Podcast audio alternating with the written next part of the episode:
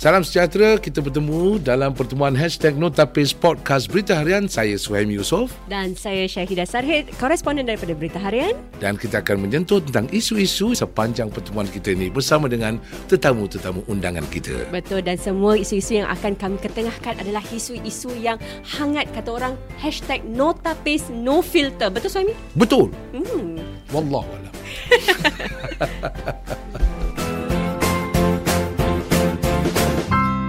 Salam sejahtera dan selamat kita bertemu sekali lagi dalam podcast berita harian hashtag Notapis bersama saya Suhaim Yusof. Dan saya Syahidah Sarhid. Dan hari ini kita bersama dengan tetamu istimewa kita. Muhammad Ridwan, the chosen one. The chosen one, that's right. Betul. Okey, kita cakap tentang tinju dan ini adalah salah satu daripada seorang anak Melayu kita yang uh, akan terus kerjayanya berjaya dan uh, uh, dah capai nak capai uh, world title. Hmm. hmm. Tapi perjalanan bukan mudah eh. Hmm. Nak pergi kadang-kadang jatuh lagi, bangun lagi, jatuh Betul. lagi. Uh, ada orang pula yang cakap, it's not how many times you fall, it's how many times you rise. Wow. Oh, tapi Bagus. literally, literally secara fizikal. Betul, Rais. Uh, dan uh, Ridwan akan buat persiapan untuk satu lagi perlawanan yang merupakan perlawanan uh, bila kita sebut tentang comeback comeback. Okey, hmm. cuba ceritakan. Mungkin ada yang tak faham. Comeback match tu ataupun comeback Hmm, uh, betul. Saya perlawanan ni uh, uh, uh, apa Silakan. maksudnya? Uh, pasal saya dah lawan 12 kali saya rasa. Uh, 12 kali lah. Okey. Uh, jadi perlawanan yang nombor 11 dengan 12 tu saya kalah. Okey. Jadi tu pasal saya panggilkan fight ni comeback fight. To Okey. make sure to to untuk tunjuk semua orang yang saya masih aktif lagi Mhm. mm-hmm. dan saya masih semangat masih semangat berkubar-kubar lagi untuk terus uh, teruskan perjuangan. Pasal ada yang fikir saya dah dah nak bersara, ada yang fikir Hmm. macam ada biasalah orang-orang haters ni berbual komen Ah. lebih kan. Ini keyboard warriors je. Uh, keyboard warrior Jumpa kat luar lah. Banyak Jumpa ke macam itu? Banyak ke? Banyak Ada? tak, saya pun saya pun terperanjat juga ada orang kuasa pula ikut saya punya Apa progress. apa apa Ah, apa apalah benda yang dia cakap tu? Hate comment dia antaranya. Dia cakap macam saya um, yang biasa tumbuh tak kuat Singapura takkan pergi ke mana Oh. uh, slow uh, banyak berbual je tapi hmm. tak faham ni professional boxing kita nak kena buat promosi kalau kita tak promosi macam mana je nak hit kita pun Ah. Ah, Betul. uh, itulah so ni itu adalah tanggungjawab saya sebagai Okay. seorang petinju profesional Pasal saya asalkan saya tak maki pun dia punya mak bapak tak make fun of dia punya race dia country yeah. pada Betul. saya okay Ah, ah. everything else is entertainment So Ridwan tak ambil pot lah. Tak layan kadang-kadang. tak layan lah. Dulu saya ada macam uh, Terasa. Terasa juga tapi fikir-fikir lama-lama tak bawa bodoh lah. Yalah. Pasal tumbuk pakai tangan atau glove dengan tumbuk pakai jari lain eh. Ah betul juga. Ah, okey. Jadi bila okey uh, bercakap tentang bersara ataupun kenapa nak ada comeback fight ni, mm. dia kira macam okey, kalau kerjaya tu berjaya, mm. apa dia punya kriteria sebagai boxer? Mana boleh teruskan? Ada apa pula kriteria ataupun syarat-syarat di mana tengok macam track record tu dah kena berapa kali, uh, lebih baik tu- Bersara. relax dulu Undurkan bagus. diri. ah. Okay pada Fight saya eh, fight eh. Uh, in layman's terms eh basically kita tengok uh, fight record ni sebagai macam boxer tu punya resume lah macam kita nak minta kerja. Okey. Ha, so kita tengok dia tengok kita resume kita pernah kerja mana so dalam sukan tu kita pernah lawan siapa Oh. siapa yang world ranking so kalau kita lawan orang yang berkaliber tinggi yang berkaliber tinggi kita punya ranking akan naik lebih tinggi Ah. Ha, so dulu saya pernah ranking macam 20 lebih tapi saya lama-lama turun-turun terus saya kalah kan. Hmm. Jadi saya nak naik balik ke ke tahap tu yang the top 30 top 20. Jadi the big boys all over the world yang kat US ke Japan ke hmm. diorang akan kenal nama Muhammad Ridwan tu diorang akan mungkin akan sebut nama saya bila Oh. diorang tengah talking about all the big fights. So yang ranking uh, 20 70 tangga tangga ranking ni, mm-hmm. tangga ranking ni global lah. Global. World standard. Hmm, world standard. Wow. orang boleh tengok orang orang ramai boleh tengok hmm. uh, ranking ni kat hmm. ni boxrec.com. Dia sampai berapa? Top berapa tu? Uh, dia from 1 to 1000 plus lah. To all the boxers Kalau dia registered. 70 tadi, 70? lepas tu 20, ada pernah, pernah sekali pernah, Pernah sampai sekali 20. 20, 30, 30 Wow. lebih lah. 30 lebih 20. Oh, kalau berapa kali jadi top 20 tu? Kira kalau nak masuk tahap really really professional, dapat income, dapat sponsor, kira berapa kali nak ada dalam top 10 atau top 20? Um, se- seberapa banyak mungkin lah Selagi orang nak tengok kita lawan hmm. uh, Selagi tu kita akan uh, Selagi kita in demand Selagi tu hmm. kita punya Career dalam professional boxing ni Akan terus maju Okey. hmm.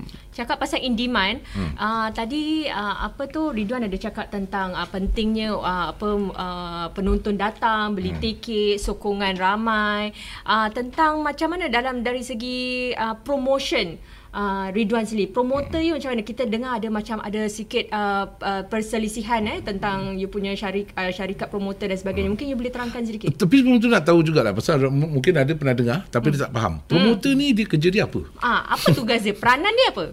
Promoter kerja dia uh, Untuk uh, promote a, a fight an event so dia promote an event bila Okay. dia Oh. dia promote this event they will get boxers from all over the world to fight Hmm. boxers from this from Singapore for example Hmm. so when bila orang tengok oh boxer Singapore ni lawan boxer Singapore ni lawan okay aku nak datang tengok uh, so dia kan macam event organizer lah. Ah, dia event organizer. Dia yang Ah. buat fight tu. Yes, correct. Oh. Jadi dia yang buat media, dia macam arrange all the macam uh-huh. Matchups. Uh, manage pro, boxing manager is for example orang yang manage saya. Okay. Uh, kerjaya saya sebagai seorang boxer dia cakap uh, kalau dia nak Muhammad Ridwan lawan orang champion number one tapi dia rasa dia rasa Muhammad Ridwan belum bersedia. Hmm. Dia akan cakap promoter tu tak nak. Okey. Ataupun dia akan minta duit lebih. Ah. Uh, macam itu. Jadi manager dengan promoter selalu dia bertukar-tukar eh, eh, eh, apa dealing lah, dealing Ah, ah, antara betul, ni dua. betul. Okey, jadi sebagai boxer masuk ring dan urusan tu dilakukan oleh kedua-dua ni. Mm-mm. Okey. Jadi manager ni appoint sendiri ke, syarikat sendiri ke atau macam mana? Manager ni sebenarnya boxer tu selalu akan ap- appoint sendiri lah. Mungkin ada orang yang dia kenal ke. Hmm. Mungkin ada orang offer ni servis pasal dia tahu konteks ah. bagus. Hmm. Manager tu boleh dapat banyak sponsors for the dia yang tukang buat proposal. Ah. Jadi bila dapat sponsorship mungkin kita dapat berapa persen dia dapat berapa persen. Oh. Uh, jadi promoter dia is to just promote dia punya event. Okey. Uh, manager is to promote the boxer. Jadi Berbalik pada sekarang Syahidah ada pengurus sendiri ke ataupun macam mana? Sekarang dah berdikari pasal saya ada masalah dengan promoter dengan manager saya yang yang lama. Hmm. Uh, jadi saya sekarang uh, dia dah lari dah, dah lari ke luar negeri. Siapa? Ah, Manager ke adalah. promoter? Nak cari ke apa? Manager. Saya suka cari orang. Kerja saya suka cari orang. Nanti dia boleh tolong tolongkan tu you. So kita tengah pun ada masalah untuk cari uh, tetamu lah dalam hashtag Notapis ni. Selalu orang lari daripada kita. Ha, jadi dia dah lari. Yang hari tu manager awak lah. Ha, dia Manager. dia kedua-dua sekali lah. Dua-dua dia dua- angkat. Ha, Dua-dua promoter pun ada. man- dia manager dia promoter. Oh. Oh, I see. Jadi dalam satu syarikat yang sama lah. Okey, kita tak sebut nama, tak sebut syarikat tapi, Tapi tahu siapa kan? yang tahu tahulah kan. Ha, mesti tahu punya lah. Eh, Tahu okey. betul. Masalah dia apa eh? Masalahnya mungkin tak lah mungkin dalam uh, perspektif dia mungkin kewangan sponsorship tak cukup tapi tu bukan okay. masalah saya kan. Ya, ya, ya. Ah, tapi dia buat tu jadi masalah saya. Jadi saya tak dibayar bila saya bila saya lawan tu. Hmm. Uh, saya tak dibayar dengan penuh. Bila saya buat sponsorship appearance uh, semua saya tak dibayar dengan penuh lah. Hmm, dah berapa lama tu kirakan benda ni berlaku? Oh lama juga Saya dah nak masuk setengah tahun hmm. Habis since saya kalah tu hmm. Habis senyap lah promosi, promosi tu tak ada tak ada, tak ada perkembangan Okey. ha, Jadi saya fikir macam mana ni So, saya punya ranking makin lama makin teruk kan hmm. Habis tiba-tiba saya dapat tahu dia dah lari Dia dah tak nak patah balik Ah. ha. Itu yang buat saya cakap Okay saya nak kena buat sesuatu lah Itu yang buat saya contact yang local promoter hmm. Yang KBX Events yang Mr. Willip Ho hmm. Dia cakap to get me on his show Saya cakap boleh Dia cakap boleh tapi dia tak ada bajet Hmm. So saya nak kena Cari sendiri. cari bajet untuk untuk dapatkan lawan daripada negeri lain untuk datang Singapura untuk lawan dia. Oh, hmm. jadi kalau macam usaha gitu awak kena keluarkan duit sendiri ke macam mana? Saya kena saya kena keluarkan duit sendiri pasal saya tak ada sponsor. Saya okay. tak ada cash sponsor. So saya nak kena cari uh, so saya ada bajet. So dalam bajet yang kita ada ni, kita hmm. boleh dapat lawan yang taraf dia mungkin tak tak terlalu tinggi. So kita tak dapat yang number one. Kita hmm. mungkin boleh dapat number 30 plus 40 plus. Hmm. So saya yang for this upcoming fight saya dapat lawan number 2 di Indonesia. Bila sebut tentang bajet dengan dia punya ranking ni, hmm. ni bajet yang macam mana punya size? Dia anggaran dia berapa? Uh, mungkin dia orang akan minta macam untuk untuk lawan Muhammad Ridwan eh. Dia bila dia dengar nama Muhammad Ridwan dia cakap okey aku, aku nak minta lebih. Aku nak lawan hmm. mungkin aku nak minta 5000 US for example. Hmm. So dia tahu um, Fighter punya side yang yang fighter sebelah. side. So dia okay. bila tengah negotiate cakap oh pasal nak lawan Muhammad Ridwan ni susah. Hmm. Okay kalau aku lawan orang lain mungkin aku boleh minta rendah pasal hmm. pasal risiko rendah. So lawan Muhammad Ridwan oh dia nak lebih. Ah. Hmm. Hmm, mungkin dia rasa macam kita boleh Jadi kita nego nego nego kurang kurang kurang kurang habis Oh. ah, so kita kena bayarkan dia punya makan dia punya accommodation Uh, kalau boleh saya tak nak lawan dia. Saya nak lawan orang yang lebih yang lebih berpengalaman. Tapi saya fikir balik promoter dia cakap mungkin saya ada bagusnya saya mula start balik pelan-pelan. Uh, tu, pelan-pelan lah get back Okay. the sponsorship, get back the So support. ini local promoter tapi yang ada masalah tu is local promoter. Local promoter yang juga dah ke melarikan diri. Uh, overseas lah. mm Tapi dia bukan orang Singapura lah. Dia bukan orang Singapura. Oh. Tapi uh, boleh ke ambil tindakan guaman ke undang-undang terhadap ini sudah memandangkan dia dah lari dan you know tak tak bayar you semua dari segi kontrak? Ada ada juga suruh orang tu cari tapi dia tengah busy buat podcast. Oh ya ke? Kata suka cari orang. ha? Oh. ha, tapi tak boleh buat apa-apa lah. Tengok jenis orang macam mana. Cari. tak boleh eh? tak boleh. Dia Tapi dah- pernah pernah pernah berbincang dengan peguam ke apa? Uh, peguam cakap paling banyak dia boleh hantar surat pada pada hmm. kepada dia punya tempat lokasi hmm. masyarakat tu lah dia punya company dia. Okey. Tapi tak ada orang kat situ. So dia masih ada remaining shareholders. Wow. Uh, yang remaining shareholders tu Singaporean tapi uh-huh. dia orang tak reply, dia orang uh-huh. avoid so tak tahu macam mana. Jadi sekarang macam uh, adakah boleh saya cakap macam Ridwan ni macam tergantung-gantung ah uh, tengah-tengah cari cari orang tapi nak fight nak teruskan ni macam you rasa macam patah sayap tak sebab dengan apa yang berlaku de- uh, ni kepada you? Um, it's a setback tapi saya tak rasa macam saya macam patah sayap lah. Saya rasa hmm. macam mak saya selalu cakap jangan selalu kita depend pada orang untuk dapatkan okay. rezeki pasal hmm. mungkin orang boleh beri peluang tapi apa-apa pun jangan harapkan orang kalau besok mak saya berkata eh hmm. kalau besok-besok dia mati macam mana ha, itulah hmm. saya, saya fikir saya selalu try to have a backup plan Hmm. Jadi dari sini backup plan uh. you macam mana? backup plan saya eh, saya diri sendirilah Ayo you kena cari John? saudara sem- saya semua. carilah saya kena pelan-pelan cari balik sponsor saya berbual balik dengan klien-klien saya Saya dah awak cari sponsor. Uh, saya tawarkan uh, kita masuk ring. Saya rasa kalau Ridwan bantai eh, Eh, rembat betul ke ni. saya saya berapa round nak kena? Seperti boxing kan macam satu entertainment. Yeah. Kalau suruh dia punch-punch-punch you macam jadi punching bag. Pun mungkin, boleh boleh mungkin kita, kita, display. boleh Mungkin dapat. kita boleh generate banyak income daripada situ. okay, Sebab tapi tiap kali saya jatuh, diorang sedekah seratus lah. Tapi saya bersyukur lah Tapi pasal uh, all this um, Apa ni Hmm. uh, Media parents semua Yeah. um, Banyak orang macam step forward to help Macam saya ada klien Hmm. lama-lama Saya dah, dah ben, Dulu saya training orang 2, Ah. 3 tahun 4 tahun dulu Diorang nak keluar negeri pun dia Macam masih baca lagi. juga Diorang, okay. orang ada kasih wang sikit Untuk macam support the upcoming fight Oh ya ke? Uh, yang ada macam Okay aku sign More personal training package dengan kau hmm. So for me It's a win-win situation You sign personal tra- training package with me I train you You get fitter You feel better And I also get Some income Dan ini kali pertama perkara kewangan ni berlaku. uh, Kewangan ni banyak, Selalu lah. Bila-bila promoter ni lari ni, ini first time ni. Ah, ni first time. Pengalaman macam ni. Ta- Tahap macam ni uh, Ni first time Sebelum tu ada bau-bau tak macam Hmm. Ada Tapi saya Pada saya It's a risk lah It's just satu risiko Saya Saya bertanggungjawab Saya ambil risiko tu Pasal saya tahu Pada masa tu Management dengan promoter ni je lah Boleh naikkan saya pada level Yang Oh. Yang lebih tinggi Okay. Memang tidak ada promoter ataupun manager lain yang boleh melakukan demikian sel- selain daripada ni. Selain daripada dia Pada masa tu Cuma dia je boleh bikin Hmm. Dan promoter ni pun kena register juga kan? ha, Dia kena Dia kena dan small claims tribunals pun tak boleh. Tak tahu macam Small mana claim habis kalau dia dah kasih surat dah apa pun dia tak reply kan? Hmm. Anyway tu bukan small claim kan? Okay lah, nanti lepas podcast ni saya usahakan. Peguam saya- peguam Takut saya jumpa saya dia tumbuk muka aku pingsan pula Dia training saya dulu Okay bila bila tengok um, coach coach hmm. uh, dah dah macam seorang ayah pula eh uh, coach Kadi coach hmm. Kadi bila tengok uh, pernah bertanya tak dengan dia kalau dulu senang tak jadi boxer dan hmm. kenapa dia buka sekolah Hmm. Dari segi kewangan pun mungkin. Saya pernah tanya dia Dia cakap Boxing ni tak Kasih dia duit tak Dia- dia- dia- mana tak cukup lah untuk tak dia cukup, ah. menampung Tapi memang betul lah Pasal dia punya yuran Untuk sekolah belajar tinju dekat sekolah dia tu, Pada saya murah lah Rendah hmm. 50 dolar ke 60 satu bulan okay uh, pun Seminggu banyak sekali?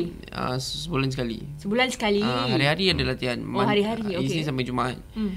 Itu pun masalahnya Banyak orang tak bayar Tapi Oi. uh, Tapi pun Cik Adi Susah nak bayar. tapi Cik Kadir ni orang dia hati dia lembut. Eh. Dia baik hati. Orang tak bayar pun dia takkan sound punya. Dia diam je. Jadi dia pandai-pandai lah tak tahu mana. Dia pun masih kerja personal training tu time kat luar. Dia cover-cover rental semua. So tapi pada dia itu yang membuat dia happy lah. Itu yang pasal Pasal apa yang dia buat tu pada dia ada ada macam ada impact pada budak-budak muda. Hmm. Um, pada saya for example saya lah. Hmm. Uh, pasal apa yang dia buat tu pengorbanan dia tu banyak mengubah hidup saya. Okey. Kalau tanpa dia tu, tanpa tunjuk ajar dia, tanpa dia uh, marah saya beletir ke apa ke, tunjuk Ah. ajar ke, saya mungkin tak tahu. Saya pun tak tahu apa saya akan buat sekarang. Hmm. Agak-agak nak menjadi macam Cik Kadi tak? Buka sekolah. Tapi you dah ada gym sendiri Saya kan? buka sekolah. Saya nak jadi macam dia tapi saya tak nak uh, botak tengah. tapi uh, Itu kira apa? Bukan uppercut itu over the cut eh? Tak, dia Overcut. cakap dia Ah. cakap apa tahu pasal dia tengah tu situ pasal Okey. bila dia boxing ni dia punya defense bagus. Jadi bila dia macam elak-elak Ah. banyak opponentnya punch tu pergi ke atas kepala. Ah. Sebab tu pasal Sidi haus. Bagus. Oh. Itu dia cakap bukan saya. Ah. ha.